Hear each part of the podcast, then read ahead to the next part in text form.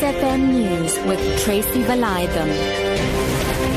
Five o'clock at afternoon, Archbishop Emeritus Desmond Tutu has undergone an operation to determine the status of an infection he's battled with for several weeks.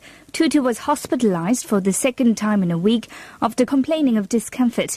The Desmond and Leah Tutu Legacy Foundation says his medical team is satisfied with the progress of his antibiotic treatment. His daughter, Mpho Tutu, says he will remain in hospital for further observation. She says the infection is due to past treatment her father received for prostate cancer. Meanwhile, the Watanabe couple have been housing victims of xenophobic attacks on their KwaZulu-Natal farm say they have now been threatened with legal action if they don't get rid of them.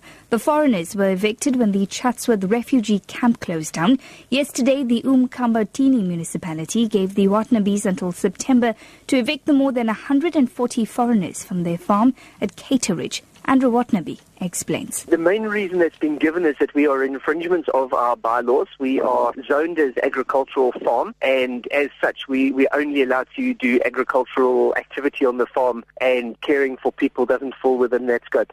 A standoff is brewing between the Tshwane Metro and residents of the Stoffel Park squatter camp near Mamelodi, east of Pretoria. Residents are refusing to be relocated five kilometers away to Pienaarspruit.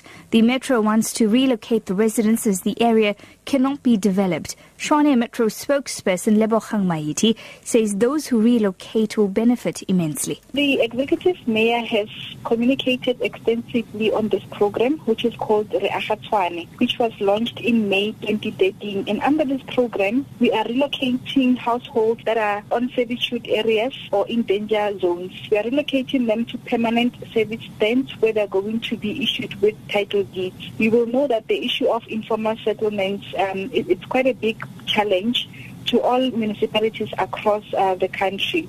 Church leaders at Philippi and the Cape Flats have condemned attempts by a group of backyard dwellers to invade private land in the area. The invasion was foiled by police earlier today. About 300 backyarders had demarcated the land with stones to build shacks.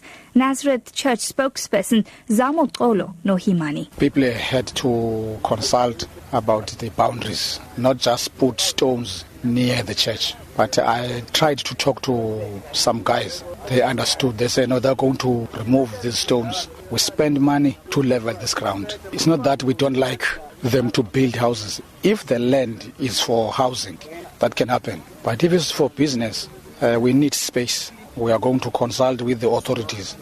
The Embassy of Saudi Arabia in London has confirmed that a sister of the late Al Qaeda leader Osama bin Laden was among four people killed in a plane crash in southern England. The embassy says it will work with the British investigation and ensure the bodies are repatriated in Saudi Arabia.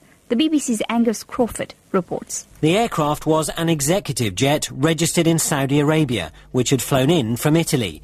Eyewitnesses described how it overshot the runway as it came into land. No one on the ground was injured, but all four on the plane were killed. None have been formally identified, but late last night on social media, the Saudi ambassador to the UK confirmed members of the bin Laden family had been on board. Unconfirmed reports suggest that Osama bin Laden's stepmother and a half sister may have been among the dead. Your top story this afternoon Archbishop Emeritus Desmond Tutu has undergone an operation to determine the status of an infection he has battled with for several weeks. For Lotus FM News, I'm Tracy Valaydham. I'll be back with more news at 6.